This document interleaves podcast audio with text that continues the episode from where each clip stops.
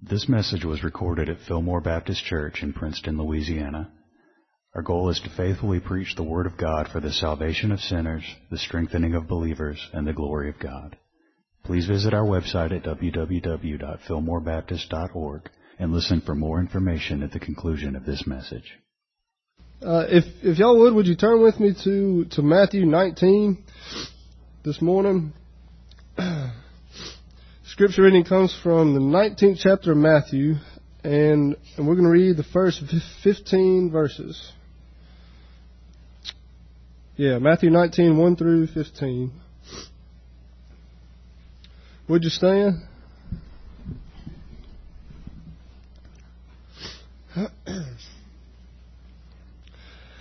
now it came to pass when Jesus had finished these sayings that he departed from Galilee and came to the region of Judea beyond the Jordan. And great multitudes followed him, and he healed them there. The Pharisees also came to him, testing him, and saying to him, Is it lawful for a man to divorce his wife for just any reason? And he answered and said to them, Have you not read that he who made them at the beginning made them male and female? And said, For this reason a man shall leave his father and mother and be joined to his wife, and the two shall become one flesh. So then they are no longer two, but one flesh. Therefore, what God has joined together, let not man separate. They said to him, Why then did Moses command to give a certificate of divorce and to put her away? He said to them, Moses, because of the hardness of your hearts, permitted you to divorce your wives, but from the beginning it was not so. And I say to you, whoever divorces his wife except for sexual immorality and marries another commits adultery. And whoever marries her who is divorced commits adultery. His disciples said to him, If such is the case of the man with his wife, it is better not to marry. But he said to them, All cannot accept this saying, but only those to whom it has been given. For there are eunuchs who were born thus from their mother's womb, and there are eunuchs who were made eunuchs by men, and there are eunuchs who have been who have made themselves eunuchs by the kingdom of heaven's sake. He who is able to accept it, let him accept it. Then little children were brought to him that he might put his hands on them and pray, but the disciples rebuked them. But Jesus said, Let the little children come to me, and do not forbid them, for of such is the kingdom of heaven. And he laid his hands on them and departed from there. Amen. Let's pray. Heavenly Father, again we come in the name of Jesus. Lord, looking to you and uh, Lord, asking that you grant understanding of your word this morning. Please bless uh, proclamation of your word and the hearing of your word. And Lord, uh, use your truth here to, to change us. We pray, Lord, that we won't take any of these things lightly. We live in a time and in a culture where uh, marriage is being devalued. Lord, uh, may we as Christians uh, display the right understanding and articulate the right understanding of the marriage relationship. And Lord, may, in doing that, may we accurately reflect your steadfast love for your people, married and unmarried. May it all be for your glory and honor. In Jesus' name we pray. Amen. Amen.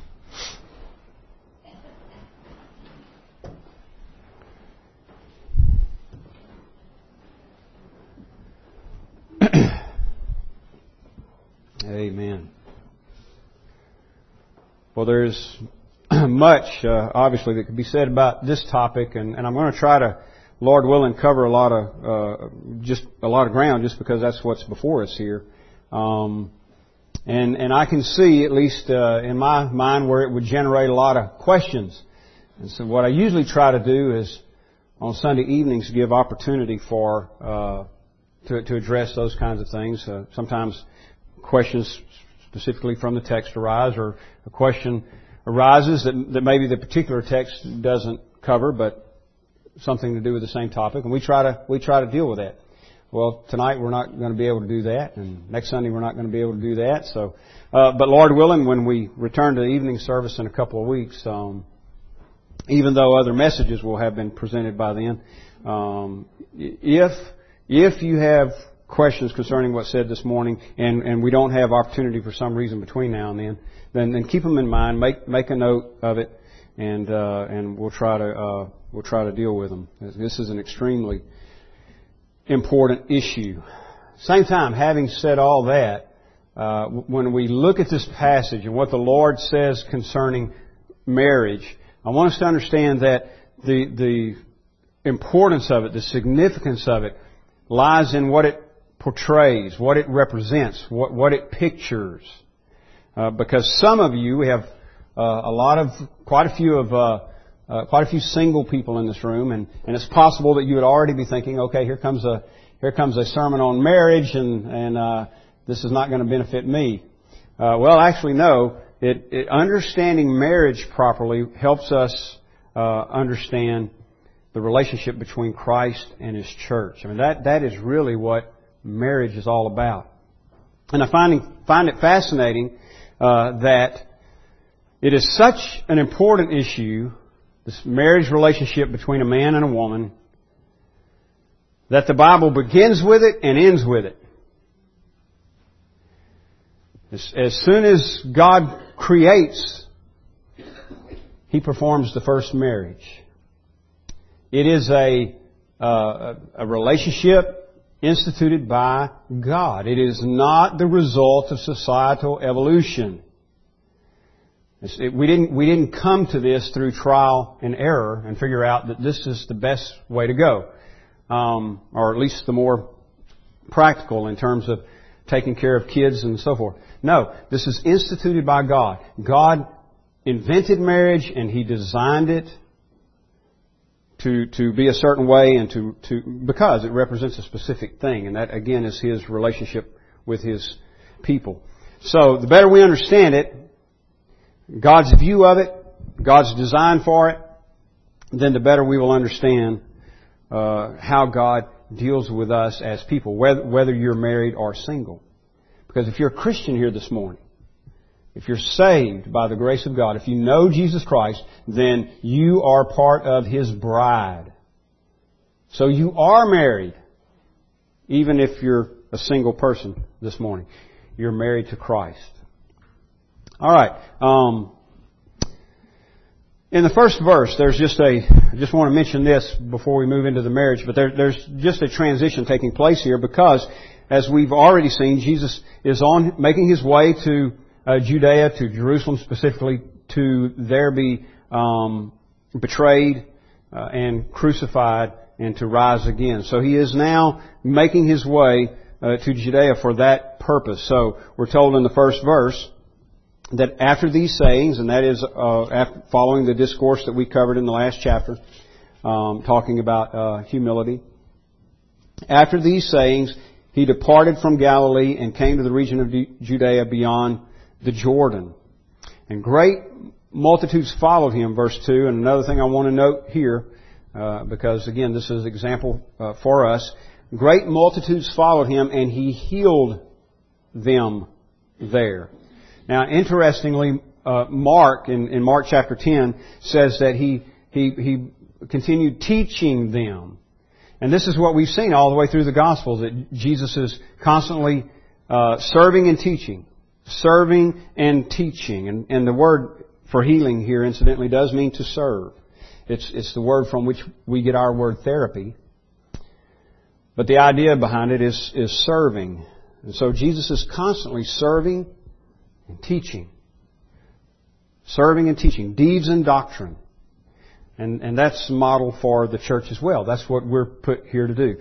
Um, serve and teach. Teach the Word of God. Verse 3. The Pharisees also came to him, testing him. So now you have multitudes of people, according to uh, Matthew in verse 2, following him. And Matthew says the Pharisees also came. So you've got, you've got a mixture here uh, in the crowd of people who are following Jesus because they want to, uh, to receive from him. They want to hear his teaching. They want to be healed by him. and then amongst that crowd you've got hypocrites. Such is still the case today, and, and those who uh, claim to follow Christ.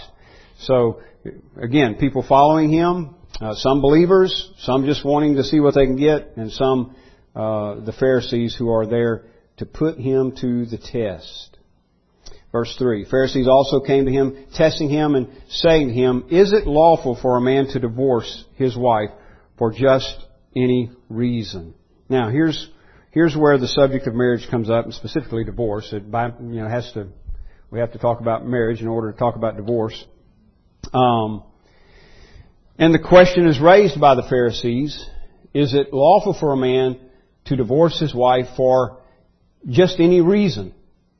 Now, there, there's a history behind this. There, there, there were different schools of thought, rabbinical schools of thought uh, in Jesus' day that, that taught different things uh, concerning this. Um, about uh, that had different interpretations of what the scripture says. Let me just quickly read you a portion from Deuteronomy 24:1 because this is going to kind of be the basis of uh, their thinking here. Uh, and and it's I'm going to stop in the middle of a sentence here, basically, but verse 1. When a man takes a wife and marries her, and it happens that she finds no favor in his eyes, because he has found some uncleanness in her, and writes her a certificate of divorce, puts it in her hand, sends her out of his house, and then that uh, goes on with the uh, scenario there. But, but the point is that Moses here describes a situation where a husband is unpleased with a wife and gives her a certificate of divorce.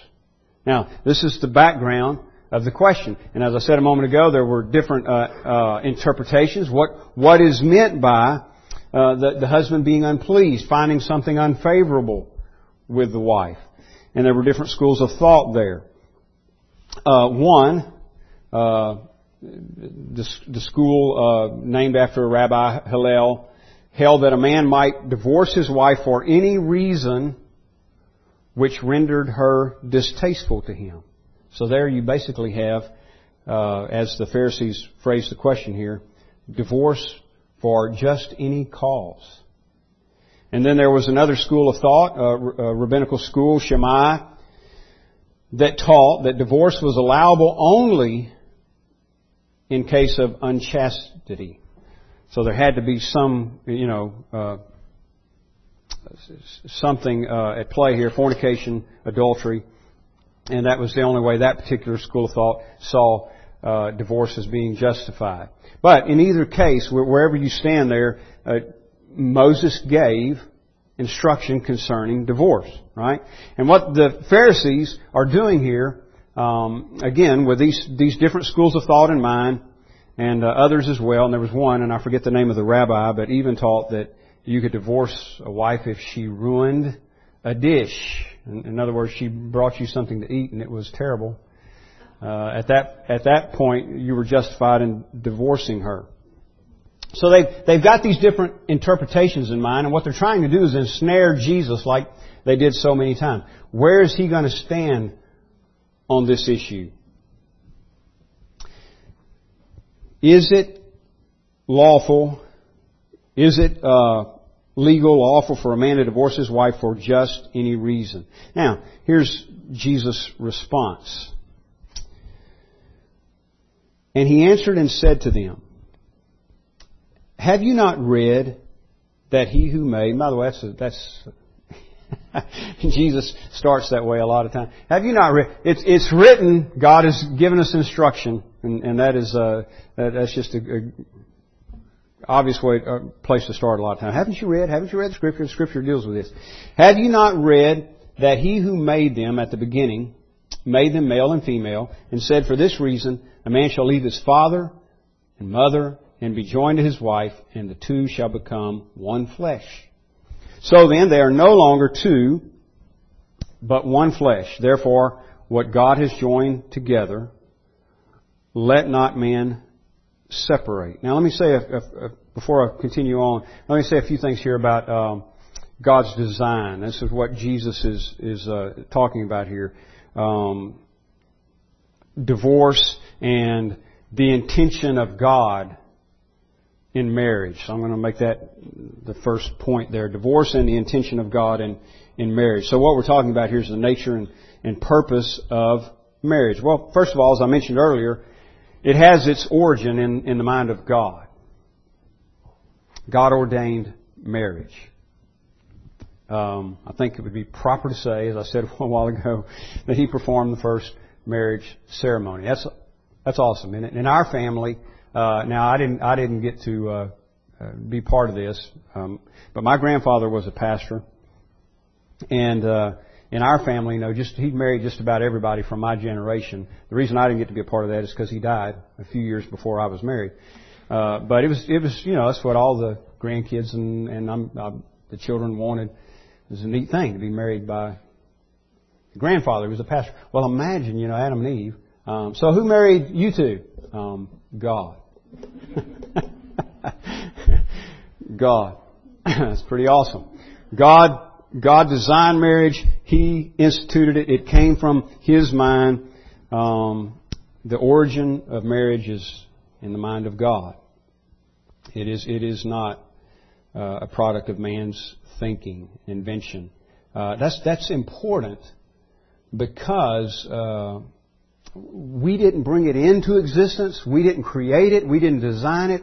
And we can't throw it away either without consequence. Because what we're doing is trashing something that God has ordained for a specific purpose. Let me go just a, a little bit here through what I would call the, the definition of marriage um, that I think Jesus is spelling out here. Uh, first of all, it's, it's marriage is a relationship between one man and one woman. That's pretty plain and simple, right? But, but let me repeat it. Marriage, that's what we're talking about. Marriage is a relationship between one man and one woman. Anything else is not marriage. Let's, let's don't fall into the trap of, of using terminology like same-sex marriage. There's no such thing if we're going to use a scriptural definition of marriage. Here's what Jesus says. Have you not read, He who made them at the beginning made them male and female?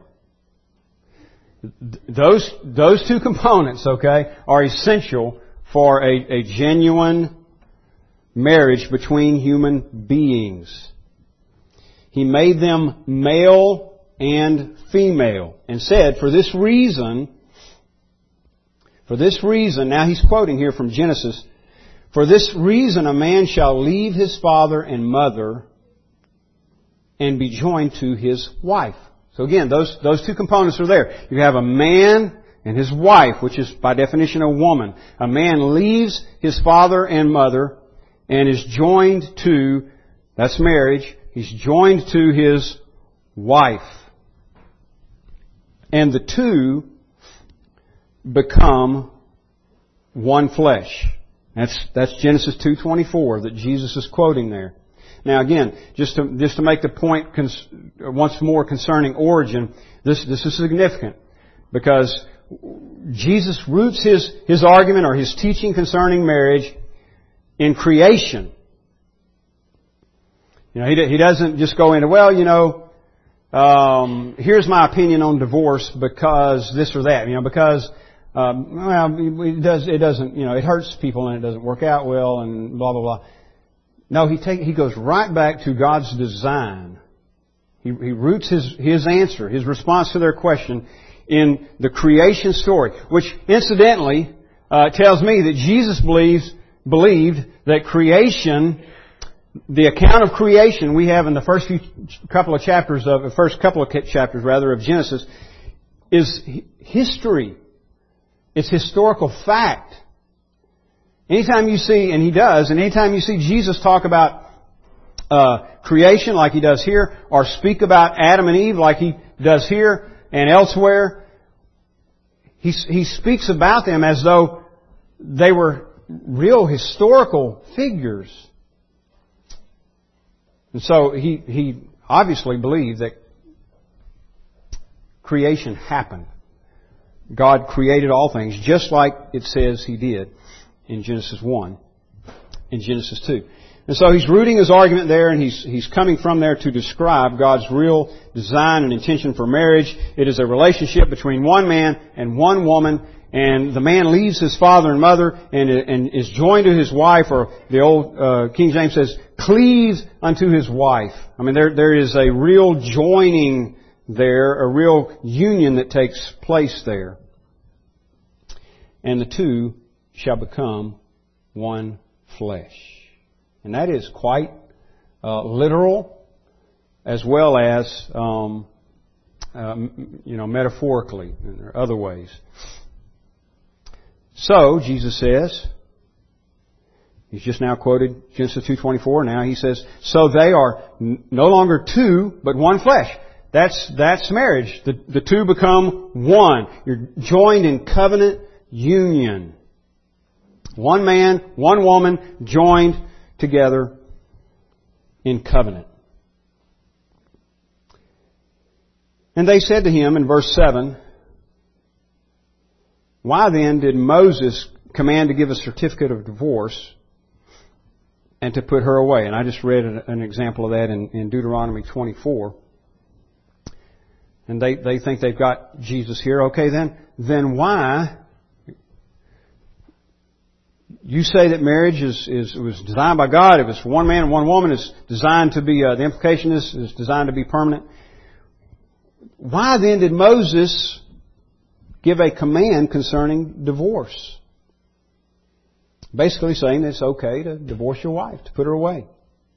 In verse 8, is Jesus' answer. He said to them, Moses, because of the hardness of your hearts, permitted, permitted. Moses, because of, notice they say he, uh, in their, in their remark there in verse 7, they refer to it as a command. When they, when, or why rather, why then did Moses command to give a certificate of divorce? Jesus responds by saying, well, he, he permitted it, and the reason he permitted it was not because it was God's design, God's best way, if you want to say it that way, but because of the hardness of your heart. Moses, because of the hardness of your hearts, permitted you to divorce your wives, but from the beginning it was not so. What are you saying? But this is not God's original intention. Marriage is a lifelong relationship. Now, I think that's important to remember as well, because again, marriage between one man and one woman is a living picture of another relationship. The marriage between Christ and His church. And again, this is why this is uh, relevant for all of us, and not just those of us who are married. Because Jesus is married to the church. Well, um, if God's intent is basically divorce for any reason, then where is our hope that we will remain married to Christ? Marriage is a lifelong commitment. And I, and I, I emphasize the term lifelong because we're, we're, I know we. It's it's neat to sing songs and things. I remember Randy Travis had a song years ago, "Forever and Ever, Amen." Uh, Paul Overstreet song, um, and that's a nice thought and it's a pretty song and all that. But we're not going to be married forever and ever and ever, Amen. Okay. Um, there's not going to be any marriage or giving in marriage in heaven, Jesus said. It's it's this life, but it is in, intended. If if, we, if if by permanent we mean this world, this life, then yes, it's intended to be a permanent relationship, a lifelong relationship. And marriage is over when we die. But here's the thing. Again, let's carry that over into the spiritual in, in reference to Christ and the church. It's, again, it's a lifelong covenant. And what kind of life does Christ give to us? Eternal life. Eternal life. And there's not going to be any, any voiding or any breakup of this marriage unless one of us dies. Either Jesus has to die or the church has to die. And Jesus has assured us that that is not going to happen. It's a lifelong covenant relationship. God, and here's the, the, again, the most important thing. God's relationship with His people, God's covenant with His people, the church, is an eternal, it's a lifelong relationship. Now that is pictured in the marriage between a woman and a man. So, uh, human marriage, marriage between a woman and a man, is intended to be lifelong. That is, as long as we are alive in this world. So a man leaves his father and mother, cleaves unto his wife, is joined together with his wife.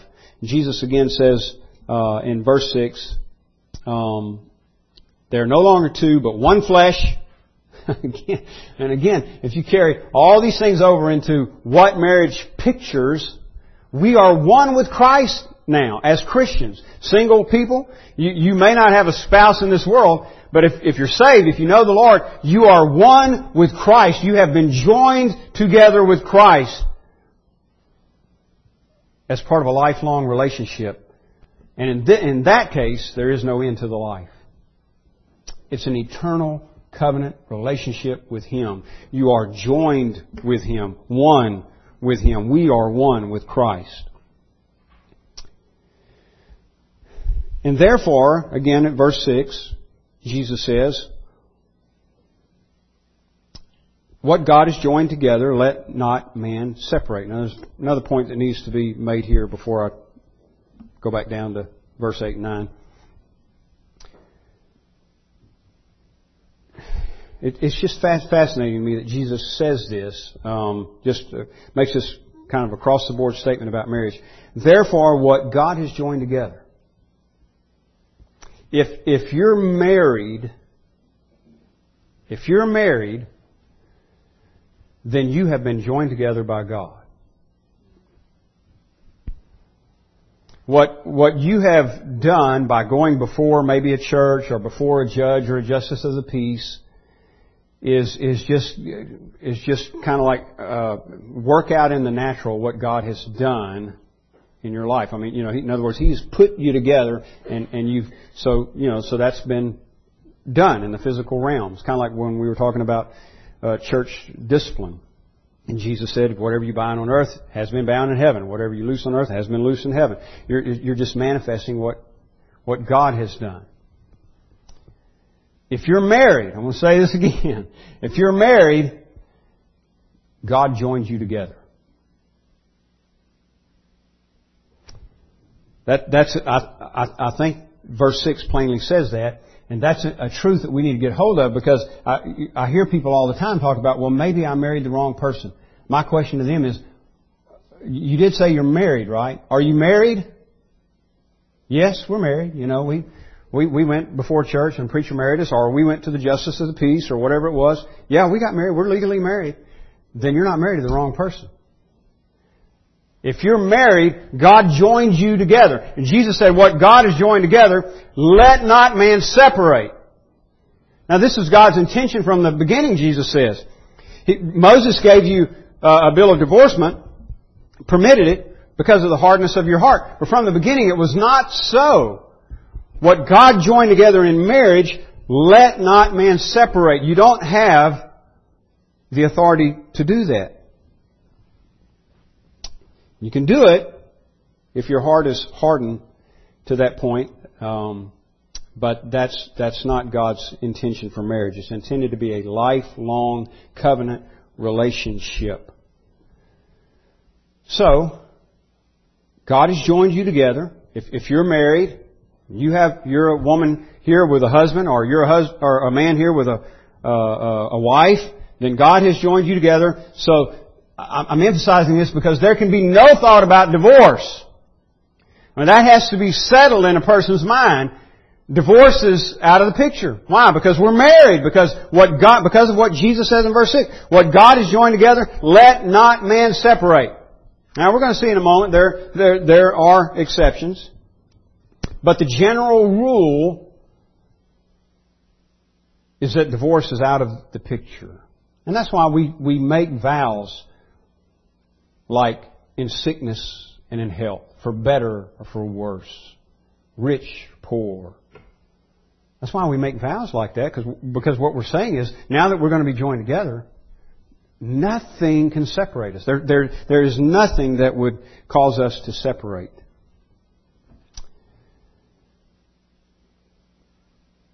Now let me go back to verse 8. That's a little bit about the nature of, of marriage and the purpose also. That it reflects God's, uh, or pictures, you could say, in a, in a living way, um, Christ's relationship with His church.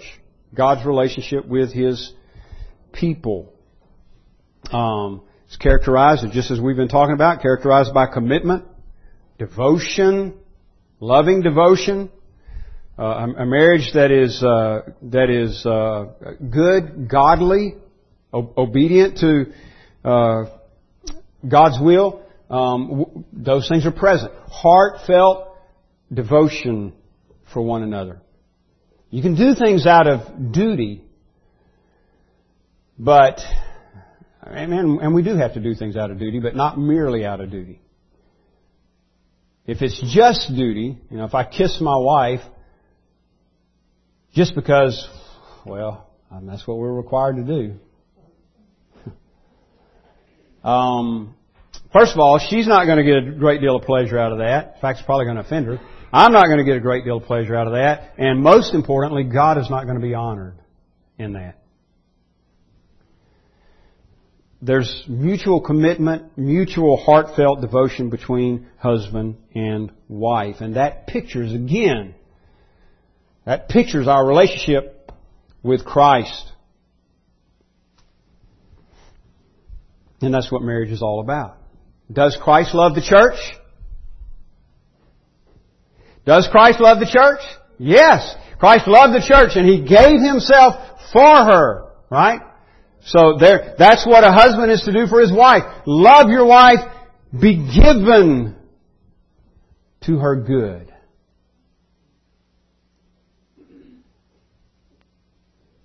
Does the church love Christ? Yes, the church loves Christ. Those who are truly saved love the Lord Jesus Christ and, and live in submission to Him. And so we're told that wives should respect their husbands. Submit to their husbands, meaning to honor and respect them and follow their lead, their godly lead, as long as it is godly lead, follow their, their lead. Why? Because that's what, that's what the church does with Christ, the true church. And the marriage must picture that in order to fulfill its purpose. Now, real quickly here, I'll try to move through these quickly. Um, so that's a little bit about the nature and the purpose of marriage. Um, when is divorce permitted? Because we do have an example here. You know, I've already I've already uh, tried to emphasize the fact that, well, the fact that I think Jesus emphasizes that marriage is intended to be a permanent, a lifelong relationship. Nevertheless, again, um, look at verse 8, Jesus says, Moses, because of the hardness of your hearts, permitted you to divorce your wives. From the beginning, it was not so. Verse 9, and I say to you, whoever divorces his wife, uh, now the point that he's making here is that you shouldn't be thinking about divorce. Forget it. Leave it out of the picture. From the beginning it was not so. And I say to you, however, in the process of saying that, he, he gives an exception. Verse 9. I say to you, whoever divorces his wife except for sexual immorality and marries another commits adultery, and whoever marries her who is divorced commits adultery. Alright, so Jesus makes a strong case there for the permanence of marriage, but again, in the process of doing that, he cites an exception. Whoever divorces his wife commits adultery, etc., etc., except if it's done for, because of, uh, sexual immorality. Now, the Greek word there is uh, porneia. Um, it's where we get our term pornography. It, it, uh, the, the, definition of it is broad.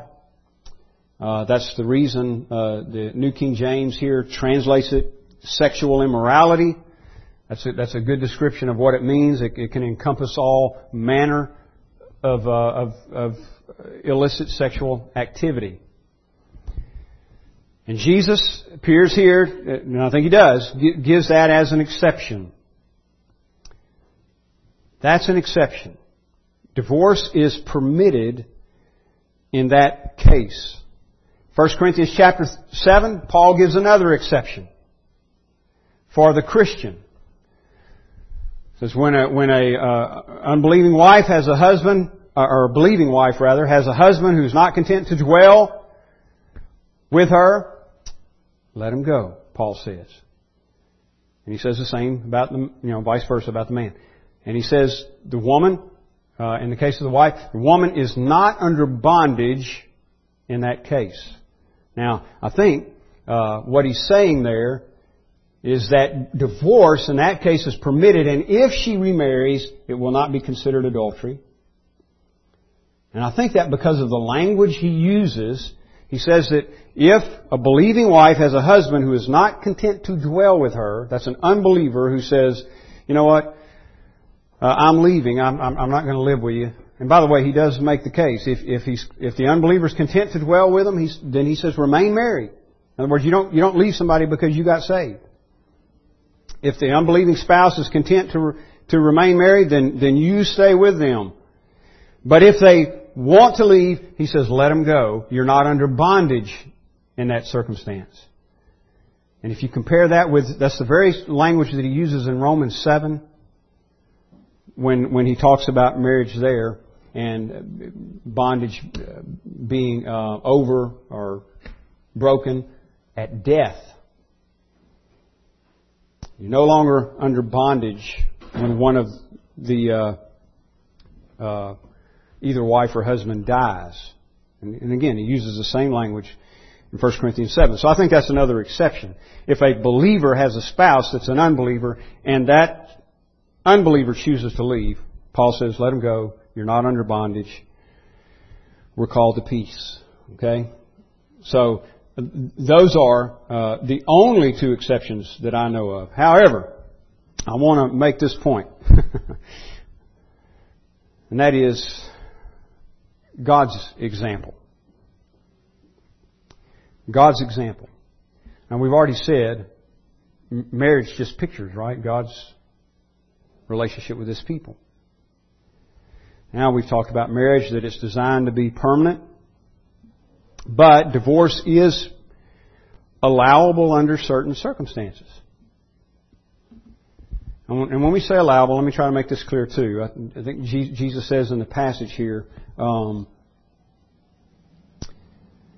verse 9, I say to you, whoever divorces his wife except for sexual immorality and marries another commits adultery. So that's, that's kind of the issue. He's saying if you divorce and get remarried, you're committing adultery. Unless, unless you, you divorce for this reason, sexual immorality. And again, I, I would, I, I, think it's safe to add uh, what Paul uh, says in 1 Corinthians 7 as another exception. Uh, you're not under bondage there, so you, you, you separate and you remarry and it's, it's not adultery. But anything other than that, to remarry would be committing adultery. But here's the deal. Boy, I have to move through this quickly. But let, I, I've been, this past week I've been going back again through Hosea. And, um, that kind of puts, in terms of God being married to His people, we've got a picture that throughout the Old Testament, but Hosea kind of puts it in a nutshell. Israel representing, Israel being God's people there, was an adulterous spouse. And God even told Hosea, the prophet Hosea, to go marry a prostitute to, to illustrate what was going on there between God and His people. In other words, you have a faithful God and an unfaithful people, they are constantly whoring after false gods, right? Pursuing money, pursuing pleasures, pursuing all kinds of things for the satisfaction and the pleasure that only the true living God brings. And what example does God set in all of that? In other words, he's, he's got an unfaithful wife. And yet, long story short, and you have to kind of read through the whole Testament, or at least read through the whole, whole book of Hosea, which is not a very long book, just a few chapters. Uh, to, to, you you know, there is some judgment there, and then there's repentance and so forth. But long story short, he, he keeps on coming back with repentance and call, I mean calling them to repentance, coming back with mercy, calling his people to repent. And when they do, receiving them back. Isn't that astounding? The very God who says divorce is allowable in the case of fornication. That is, your spouse commits sexual immorality, then you're free. If you want to walk away from that, you're free to leave that relationship and remarry. However, that is not what God has done with us. That is not the example that He has set. Now, that's, that's astounding. If you, if you have any inclination of what it means to be betrayed, cheated on,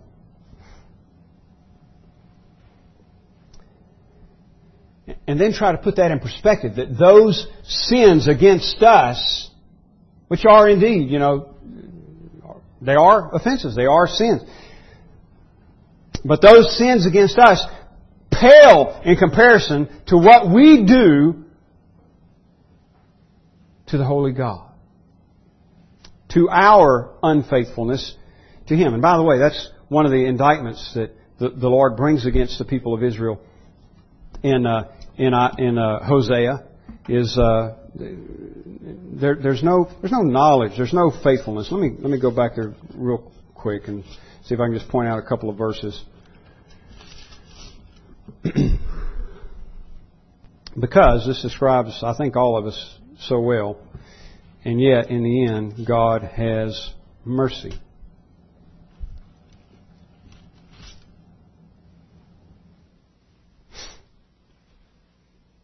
Um, Boy, there's so much here. Um, one example is uh, chapter 4, verse 12.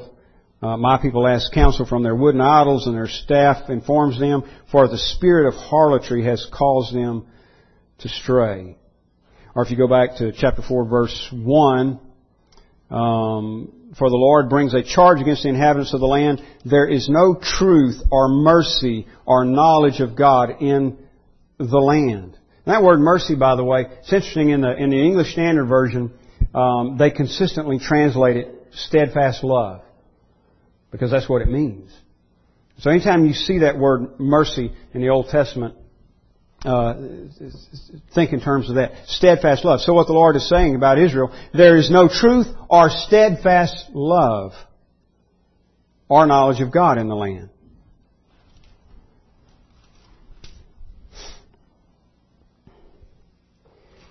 In chapter 6, verse 4, the Lord says about the children of Israel, Your faithfulness is like a morning cloud, and like the early dew, it goes away. I mean, your, faithfulness, is, it just lasts a moment. it should be steadfast love, right? Faithfulness to the end. But the Lord says to His spouse, your, your faithfulness is like the morning cloud. I mean, it just burns off quick. There's nothing to it. It doesn't last any time. And it's like the early dew. It just goes away. And so he tells them in verse 6, chapter 6, verse 6, I desire steadfast love, not sacrifice, and the knowledge of God more than burnt offerings. See, they still had religion. They still had the outward show. And it's like in a marriage relationship, you, you can have the outward show. You know, well, I mean, we're still together. We still wear the rings. We still go places together from time to time. We, we still have the same street address. Yes, but is there steadfast love there? Is there real commitment? Is there real devotion to the good of one another? This is what marriage is. It's a loving relationship between two people where each one seeks the benefit of the other. In fact, again, read Corinthians 7. Even in the area of sexuality, each spouse is to be given to the pleasure of the other. Paul clearly says, your body's not yours. To the man, your body belongs to the wife. To the wife, your body belongs to the man. You're one. You've been joined in union. You're not your own anymore. You're part of a union of steadfast love and covenant relationship. And yet again, what we see consistently in the Old Testament, just like is the case with, with many people in, in, uh, in individual marriages, those commitments aren't taken seriously. And the people of Israel were constantly committing spiritual fornication or you know, spiritual adultery against their God. And yet, God's steadfast love remained. That is great news for us because if you if you think you know I mean if we can look back at the children of Israel and say boy you know um, those people just couldn't get it together and I'm glad that I'm not like that. I mean if I think that I'm deceived. I, I'm but for God's grace, I'm just as foolish as they were, just as prone to stray, just as prone to seek pleasure in other things. But God's love is steadfast. He marries for good.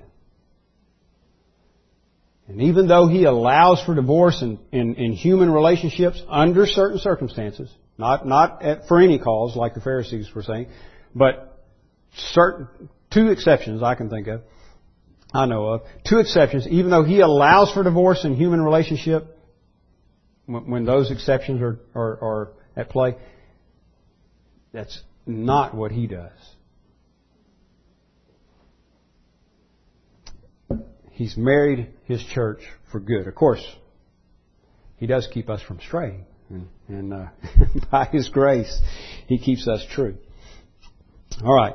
Um, so that's that's a just kind of a description, definition of marriage uh, from a biblical viewpoint, uh, and and why it is so significant, and that ought to help us understand why perversions of it are so and should be so offensive, because it's it's, it's an attack not just on uh, like some people want to say, a, you know, some kind of Western institution as though we created marriage.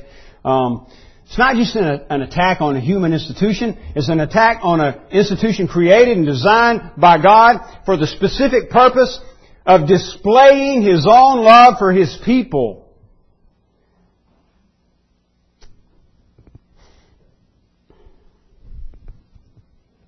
Any perversion of marriage is an attack against uh, God's own will and plan, God Himself.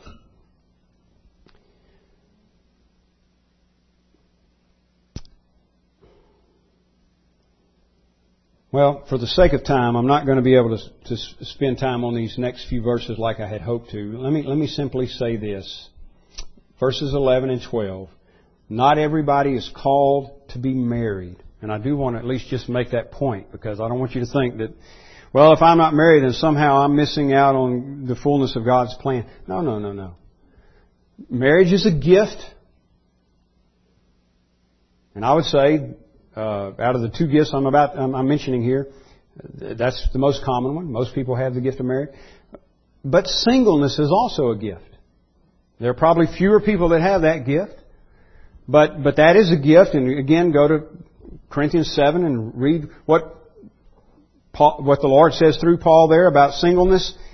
The, the great thing about singleness is that there are no distractions. You are able to focus entirely upon the, the Lord. And Paul was even encouraging people to be single. Paul was single and he was encouraging other people to be single for that reason. But he did put that stipulation, just like Jesus does here, if you have that gift. So let me just say this and, and hopefully be clear about it.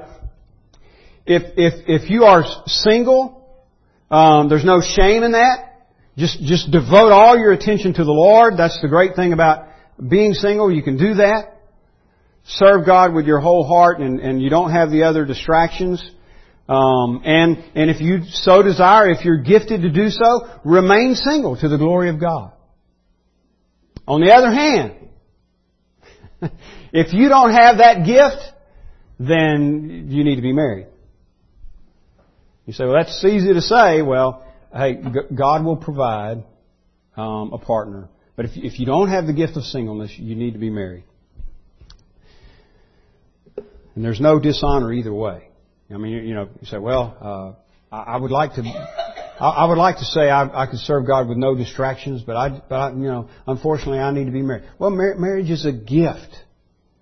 Enjoy it as a gift. There's no dishonor there. Singleness is a gift. Enjoy it as a gift from God. There's no dishonor there. If, if you're single, you're still married to Christ, and that is the most important thing.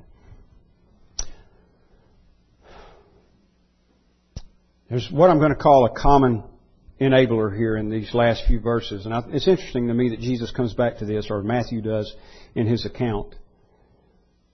Little children were, were brought to Jesus uh, in verse 13 that he might put his hands on them, bless them, that uh, is the idea here, and pray. The disciples tried to keep him away. You know, don't bother him, he's busy, that kind of thing.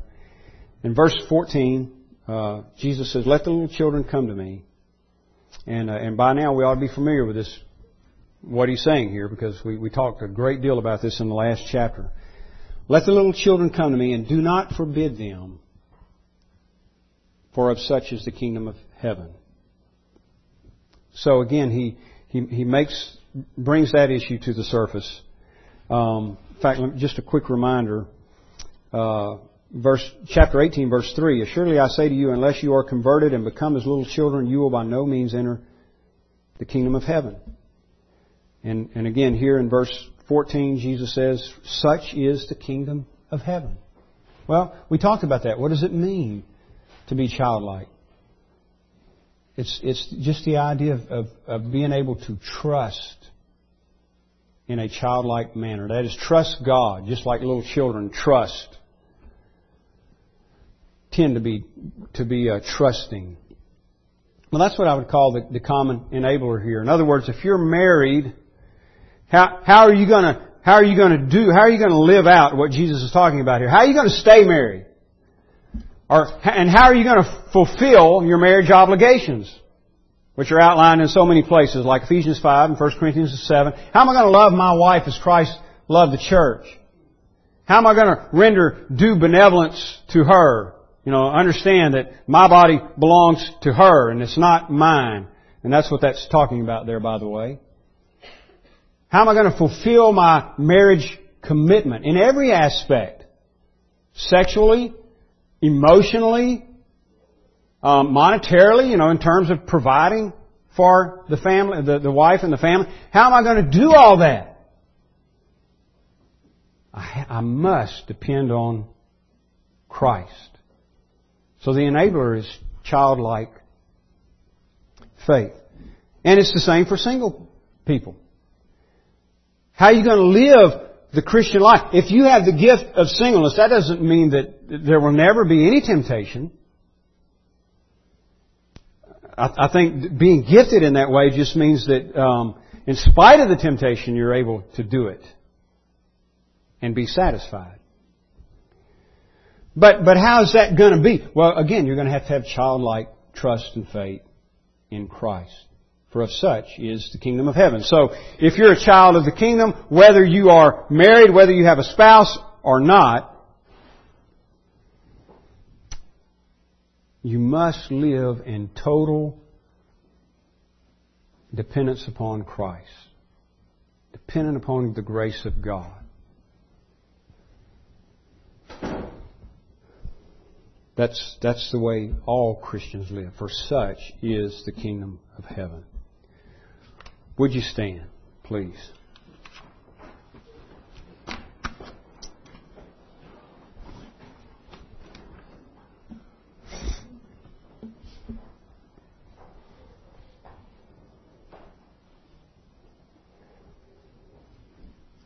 Again, first and, and foremost, and, and this is the whole point behind the marriage relationship. First and foremost, as believers, we are married to Christ. Christ. So really, there's not a person in this room that doesn't have a spouse. As we all do. As the church, we're the bride of Christ. As, as this church, Fillmore Baptist Church, we're a part of the bride of Christ. So we're called to live in total devotion to Him. And in total dependence upon Him. Enjoying, and don't miss this, enjoying His steadfast love for us. Listen, isn't it good to know? Malachi says God hates divorce. Now, if you're married to God, and we are as the church, isn't it good to know He hates divorce? His, his love is steadfast. And Paul makes the case in Romans that nothing can separate us from the love of God which is in Christ Jesus. If you're in Christ, you're in the love of God. And if you're in the love of God, you're, you're there forever. It is a lifelong covenant relationship, and in this case, the life is eternal. Eternal, lifelong covenant relationship. Let's pray. This sermon is made available through the ministry of Fillmore Baptist Church in Princeton, Louisiana. Our desire is to faithfully proclaim the message of salvation which God has provided in the life, death, and resurrection of Jesus Christ our Lord. For more resources and information, please visit our website at www.fillmorebaptist.org. You may use the links there to contact us or write us at Fillmore Baptist Church, 6304 Highway 80, Princeton, Louisiana, 71067.